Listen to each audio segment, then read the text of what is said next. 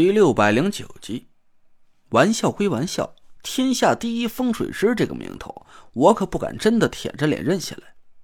且不说还有我很多没见识过的顶级风水术，就说眼前我们遇到的这位玄武天尊吧，他的卜算之术就能胜我百倍。隐藏在墓道里的这个八卦局看似简简单单，好像是按照后天八卦的规律逐个解开，我们就可以找到天尊镇守的宝物，离开地下墓穴了。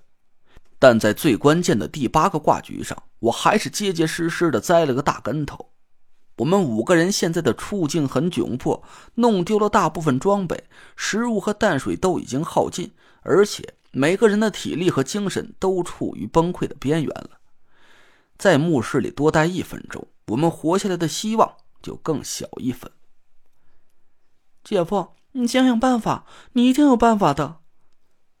唐果儿挪到我身边坐下，抓着我的胳膊轻轻摇晃着。我不想死，你也不想让我姐姐死，对吧？所以你一定能想到办法的，把我们都给救出去。唐果儿的话像一声炸雷一样在我耳朵里响起，我心里一咯噔。对，我不能让田慧文死在这里。说什么也不能。既然我还没咽气，那就还有活下来的希望。我看着墓顶的星象，长长的吐了口气，回头问郭永哲：“郭子，你说实话，以我们现在的状态，还能支撑多久？”郭永哲沉默了好一会儿，慢慢的吐出一句话：“最多三天。”三天，行，赌一把吧。三天，嘿。运气好的话，说不定还真就活着出去了。我这句话就像是一针强心剂，几个人一起围到我身边，惊喜的叽叽喳喳起来。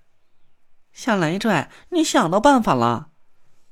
那若兰激动的声音都颤抖了起来。我犹豫了一下，还是点了点头。办法倒是想到了，只不过这个推演过程很繁复，我要用入定的法术冥想一下。那也，你帮我护法，没有什么大事就别叫醒我了。要是两天之后我还没出定，我顿了一下，朝纳若兰笑了笑。你就把我叫起来吧，好歹大家死也死在一块儿。纳若兰沉默了半天，轻轻叹了口气：“哎，你是要用眼星之术？”“对，跟师傅学了这套推演术算之法，到现在还一次也没机会用上呢。”我故作轻松的笑了笑，说道。推演的数据虽然庞大，但运气好的话，这两天之内也应该能瞎猫撞上死耗子了。向雷坠，你可想好了？那若兰焦急的打断了我的话，说：“连续两天的高强度推演是很耗费体力和脑力的。现在我们连点吃的都没有，人家怕你顶不住那么久。”我吭哧了两声。那若兰说的没错。眼星之术是一门能累死人的风水术。所谓的眼星，就是推演星象的意思。天上有多少个星象，就能对应地上的多少个单一事件。只要挨个星象都推演一遍，理论上是可以找出艮卦卦局为什么没有触发的真相的。但天上的星象何其繁多，古代天文著作中记载。京星常宿中外官凡一百一十八名，基数七百八十三星。三国时期形成了较为完善的星官体系，把星象划分为二百八十三关，共包含了一千四百六十四颗恒星。后人在这个理论基础上加以发展演化，总结归纳出了三元二十八宿的天文学说，一直沿用至今。要是我把二十八宿中的一千多颗恒星挨个推演一遍，别说是两天了，就算是两年也不可能完成。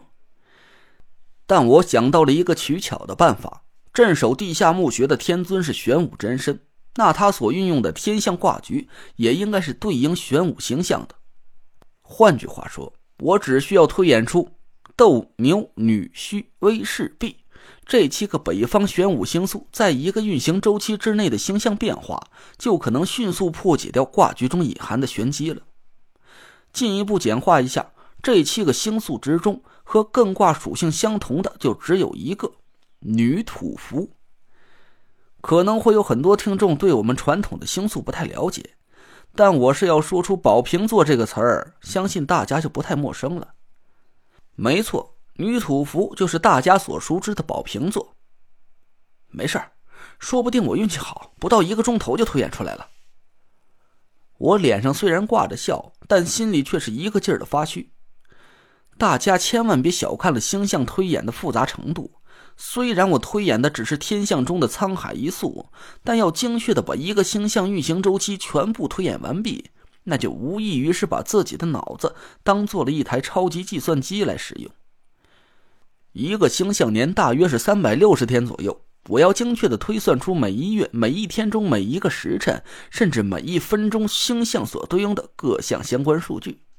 庞大的推演数据不能出现一丁点偏差。否则就会前功尽弃，所有的推演数据将变成一大堆废纸。那若兰沉默了半天，叹了口气，就不再说话了。他心里也应该很清楚，我说的这些话只不过是在安慰大家的。但他也想不出什么其他办法，只能由着我去任性一把，用最笨拙也是最耗费体力和脑力的办法去破解卦局了。所有人都去那边柱子旁边休息，让他自己去好好琢磨吧。那若兰带着其他几个人转移到了南边的大柱子下边去盘膝打坐。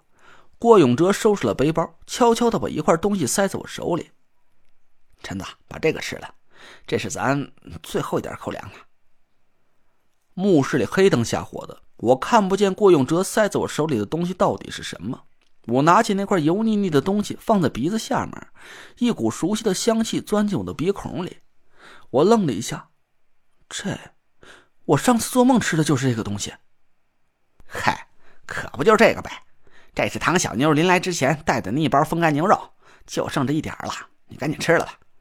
哥们也去做个美梦，瞧瞧能不能抄着一桌满汉全席。郭永哲笑了笑就要离开，我赶紧拉住了他。摸索着把手里的风干牛肉使劲撕成了两块，塞给郭永哲半截拿去分给大家，一定要撑得我推演完毕。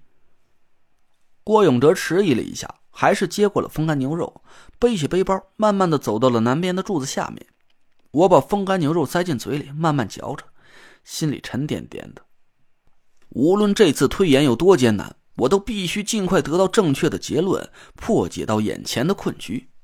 我不光是要完成师傅给我出的这道难题，更是要对得起我这四个队友对我的无条件信任。我咽下了风干牛肉，仔细舔干净手上的油渍，盘膝坐好，双手结出一个手印。我慢慢的放空了大脑，冥想入定。几分钟之后，墓室里低声交谈的声音就被屏蔽在我的脑海之外了。我的脑海里只剩下繁星密布的夜空，渐渐的，四周的星象都暗淡了下来。只有一个星群在闪闪发光，忽明忽暗的星群组成了一个女字，慢慢的在我脑海里缓缓移动了起来。